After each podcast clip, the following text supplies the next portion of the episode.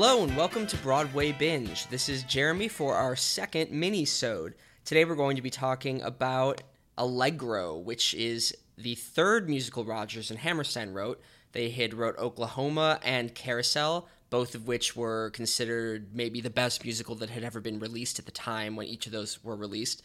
So everyone was eagerly anticipating their third show, thinking this is going to revolutionize Broadway even further, and this is now going to replace those two as the best musical of all time. But unfortunately, Allegro was something of a flop, and it has basically been forgotten by history. I mean, other than sort of hardcore theater trivia nerds, no one really even knows that they wrote this show called Allegro. And there's another few forgotten Rodgers and Hammerstein shows that will definitely be covered on future minisodes. I think Me and Juliet primarily. Flower Drum Song at least got a movie. A lot of people don't know about Flower Drum Song, but it's not totally forgotten. Um, but Allegro, it's I think the most interesting story it's not the kind of thing you should go out and listen to the soundtrack of necessarily because it's honestly the worst Rodgers and Hammerstein music that I've heard. It's pretty boring and samey, but the story behind how it came to be and why it flopped and what's what its deal was, I think is really interesting, almost as interesting as the stories of their successes, if not more so. So I'll play little snippets of songs for you, but that's not really going to help you out that much. I'll basically just sort of run through the history of the show. And again, because this is a mini so I'm basically just cribbing from Wikipedia here. I didn't do the sort of research that I usually do for musicals, but let's be real, you were not planning on ever reading the Allegro Wikipedia page anyway, so this is this is going to be new information for you. So the two of them decide to write this show and it centers around the life of one man, Joseph Taylor Jr., from his birth into his mid 30s or so. The life of a small town man, his father was a doctor, he becomes a doctor, and eventually he's sort of wooed away to the big city of Chicago in Depression time because that's where he can get money. Where he ends up making a lot more money, but doesn't feel satisfied with his life, doesn't enjoy the big city, and eventually decides to go back home to his small town and be his father's assistant again, um, where that's really calling to him. It's a big departure from this sort of far away, exotic locales of their shows before and after this. And what makes it so interesting is that this has been sort of interpreted by a lot of people, people who both knew Hammerstein well and just commentators, that this is sort of, if not autobiographical of him, because he wasn't a doctor and he was not from a small town, at least in, this was a musical that Hammerstein needed to make. The world did not need Allegro, but Hammerstein needed to make it and get it out of his system. And he did, and then after it flopped, they sort of said, okay, right, enough of that. We've already sort of experimented with the medium of musical theater as much as we possibly can. Let's get back to what we were doing with Oklahoma and Carousel and just perfect the Rodgers and Hammerstein mold and make it less formulaic, but let's get back to that mold. So, looking at the things that made Allegro different, one major thing is that it's a large cast and there's a Greek chorus. And what that sort of means is the people of the town all sing about the main character from his birth onwards. And there's not really any huge leads. Even the main guy only has one solo song as an adult. You get a lot of random townsfolk who, in one scene, might be playing some character, like a girl he went out on a date with one time she will sing a solo and then sort of retreat back to the ensemble. And a lot of the songs are shorter with the ensemble, one ensemble member suddenly playing a minor character, coming forward and singing a little bit, and then retreating into the chorus who sings about him. Very different from the stuff we've seen before and most stuff we've seen after. Some have described Allegro as ahead of its time. I think even now, or even in the decades after, it still wouldn't have been successful. There's a reason it's never been revived really on Broadway, never been done in London. Uh, but I'll play a little bit of the first song so you can get a sense of how it's these characters singing about him. So this song is about the birth of young Joe.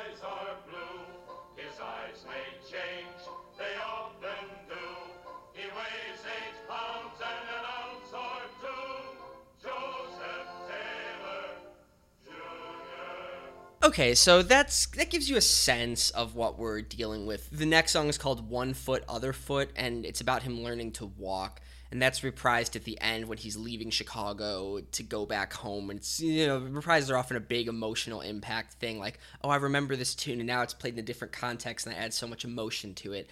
But I mean, for me at least, listening to the soundtrack, it fell flat. It did for most critics as well. Um, other ways that the show is experimental are that there were no traditional sets. Locations were suggested by platforms. There were images projected onto backdrops. Um, there were 60 partial sets, which were moved around by 40 stagehands, and there were 500 lighting cues, which was a record at the time. And even now, from uh, my sources, I'm told that 500 lighting cues, while not you know totally unreasonable for a modern Broadway show, is still getting up there. And it was just this huge production. You think because there is no set that makes it you know more spare and cheap, but because of how many partial sets they built, it was actually this monster production part of Hammerstein's intent was by not making it involve a huge set, it would be easy for colleges to do, uh, very much like Our Town. He sort of thought of this as like the musical version of Our Town. Um, but in the end, it, it just wasn't. Our Town sort of can speak to anyone who sees it, I think. I mean, I know some people don't like Our Town. I love Our Town. Um, and it really can sort of any audience member can find something of themselves in the characters. But this uh, show was viewed as kind of preachy and moralistic, sort of anti big city and pro small town. And Hammerstein really uh, chafed at that and pointed out that some of the most despicable characters in it were small town characters. But he ultimately did accept the blame that you know he had failed to convey that fact to the audience that he doesn't necessarily think small town life is bigger than big town life. Uh, getting back into what the show is about. So, uh, little Joe, he goes off to college and med school, and there's a girl who he was in love with in high school, and she sort of dates around. He dates as well, but he hasn't gotten over her, so he goes back home and marries her. And then the depression hits, and they're very poor, and she's sort of materialistic and doesn't like that they don't have as much money. So she strongly pressures and guilts him into taking this job in a Chicago hospital that he had already turned down and then she goes there and sort of likes the whole Chicago situation, but she ends up cheating on him. Um, and so Joe eventually leaves with his college buddy who also works at the hospital with him, and this nurse Emily, who there might be some suggestion of romance between the two of them. But um, because this is 1947, he's not divorced yet. It doesn't seem as though they really pursue that angle so much. It's very moralistic. It's very much like big city people. They're all hypochondriacs. They're coming into the uh, hospital to complain about issues that aren't real. There's a very vapid cocktail party he attends, and he's just very much disillusioned with big city life. They sing a song Allegro. This is uh, maybe the only other song I'll play a, a snippet for you about how the city life in Chicago is too fast because you know Allegro means in music sped up. So here is um, a little bit of the song Allegro. Our world is for the forceful and not for sentimental folk, but brilliant and resourceful and paranoid gentlefolk. Not soft and sentimental folk. Allegro, a musician, would so describe the speed of it, the clash and competition of counterpoint. The need of it? We cannot prove the need of it.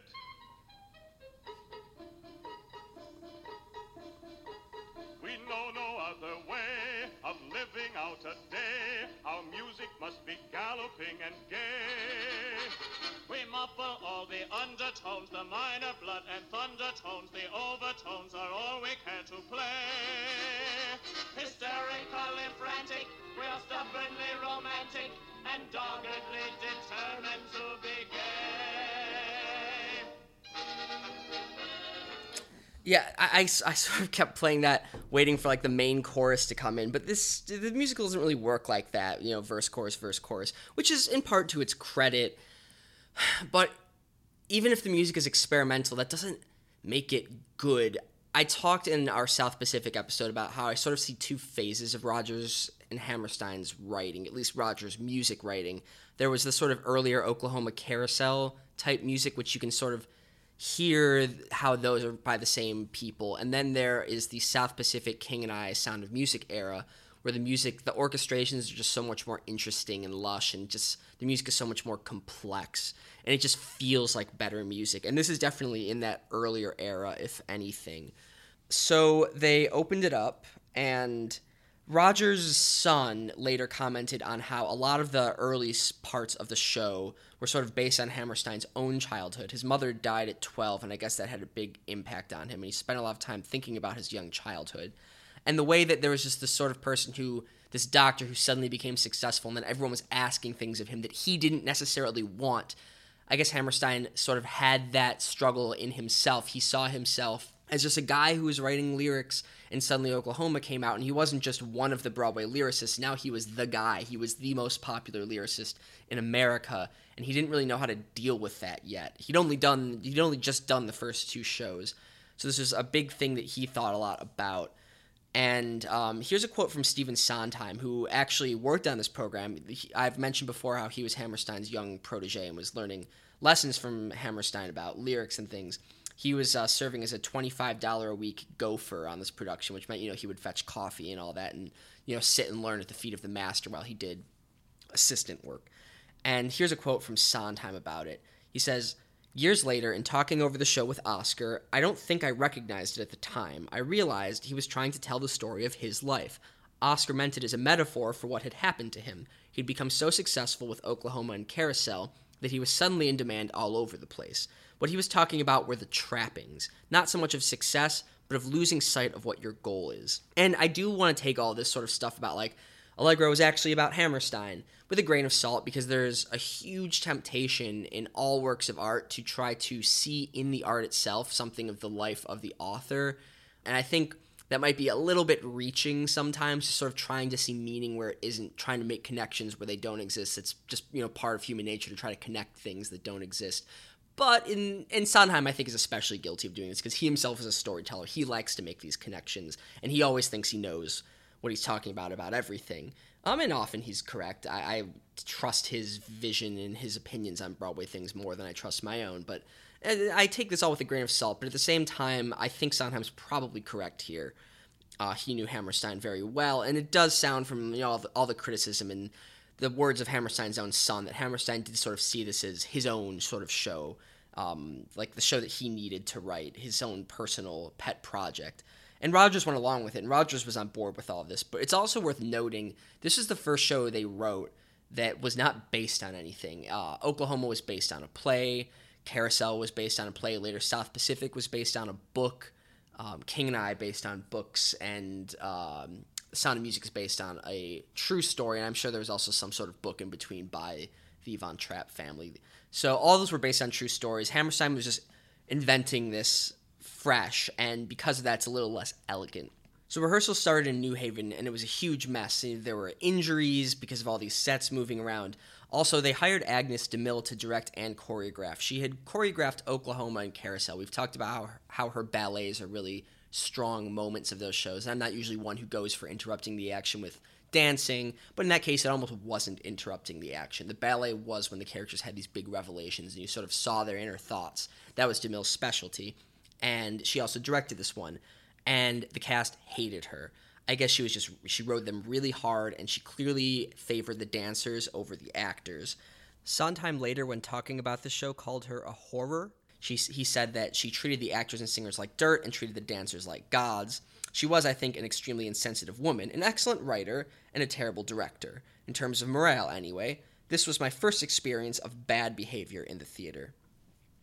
And later on, the cast was up in arms and sort of uh, revolted against her a little bit, and she just couldn't handle doing all of the dances and all of the directing, especially because they were changing the show on the fly. So at a certain point, Hammerstein himself stepped in to direct all of the dialogue. In terms of the cast revolting against Agnes DeMille, I should mention that I have experience with this sort of cast revolt. Once in college, I was in a musical, and I only joined the rehearsal process maybe four weeks into rehearsals because I had been in another play that was going on at the same time.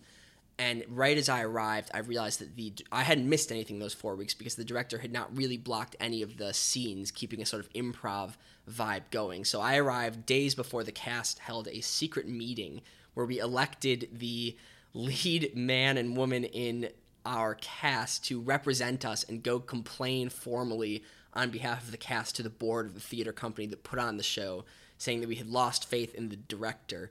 And from that point on, the chair of the company who was putting on the show sat in on every rehearsal to make sure that the director would actually uh, block the show. And it ended up going on okay because you don't you don't really need as much time as a lot of uh, college theater rehearsal processes take. So we managed to get the show up all right, but it was it was kind of funny to be catapulted into this revolt. It was very exciting. Uh, so I know how those actors felt to an extent, I suppose. And the show was changing a lot. Hammerstein spent a whole year poring over Act One, which is sort of Joe up until college. And then Act Two basically came together in literally a week right before uh, New Haven. And then they were sort of changing on the fly in New Haven. And it just went really quickly and hurriedly and just not very effectively. But because Rodgers and Hammerstein had such a great reputation, the show did amazing in pre sales. It actually sold $750,000 in advance sales when the top price for a Broadway musical was $6. So, you know, well over 100,000 tickets in, in pre sales. But then once it actually opened in October 10th, 1947, it did not do well in new ticket sales and it basically bombed. The audience on opening night just didn't care. Uh, the reviews were really bad. DeMille's own husband, Walter Prude, which is a fun name, uh, described, he said that Allegro went over, quote, like a wet firecracker. And there was a lot of drama behind the scenes. DeMille had some dancers, had a dancer fired, and a few orchestra members were fired. Ostensibly, this was because they wanted to cut costs to try to get the show running all the way through the summer. But the fired people said it was because they were involved in unions, and it was due to DeMille's anti union views that they were fired. So then they all got reinstated because of this pressure, and it was just no good headlines and bad headlines. In terms of the actual uh, critical reception, some critics loved it. Brooks Atkinson, the famous New York Times critic we've talked about, said that it just missed the final splendor of a perfect work of art. So he wasn't totally on board, but there was one guy, Robert Coleman of the Daily Mirror, said that Allegro is perfection but the predominant critical view was that this was really bad. Uh, Wolcott Gibbs of the New Yorker called the musical a shocking disappointment. Robert Garland in the New York Journal American said that Rodgers and Hammerstein had confused allegro, which means at a fast paced, with, say, lento, which means slow, unhurried, and even downright serious. Um, some people were saying that it was formulaic, which for something that was trying to be so experimental, they were sort of reverting to tropes like the wedding scene, the the New York or Chicago, I guess, cocktail party filled with, you know, vapid rich people. It just wasn't great. And Hammerstein was really upset about this. Rodgers as well, but especially Hammerstein. He thought that they didn't understand it. And he sort of blamed himself, but he sort of blamed the audience. And then after this, they just never went out in a limb this much again and really focused on, you know, just writing hits based on pre existing stories. And they succeeded in that quest. So, in terms of Allegro, I've basically given you everything you need to know. I've played snippets of two songs. Um, it, it, was interesting. It never really got revived. There was a spate of college groups putting it on in the 1950s because if you don't have 60 sets and you just go with the sort of blank stage props and lighting situation, you can actually, you know, put it on on the cheap. But then it basically died away. It was never revived, never put up in London. There was a 2008 cast recording um, involving some famous people such as Audra McDonald, Marni Nixon, who we talked about in the My Fair Lady episode as dubbing for Audrey Hepburn. She played the grandma. You had Laura Benanti, Liz Callaway, Judy Kuhn, Norbert Leo Butz, and even uh, Stephen Sondheim made some speaking. He spoke about it, um, and they even found some archival audio of Oscar Hammerstein. I couldn't find this 2008 version on Spotify, YouTube, and anywhere on the internet, so I couldn't play any of that. But there were no hits from this. Um, well, I guess allegedly vocalist Jo Stafford had a pop hit with "The Gentleman Is a Dope," which I didn't bother playing. There's another song, "A Fella Needs a Girl," with which Sinatra took to number 24 in 1947, which is the year the show came out. I don't consider that to be a great hit. So, yeah, this was really kind of a failure, but it was an interesting failure. And I'm glad I listened to the soundtrack and I'm glad I learned about it. I won't be putting any of the songs on the Broadway Binge listen along playlist on Spotify because I don't think they're worth it.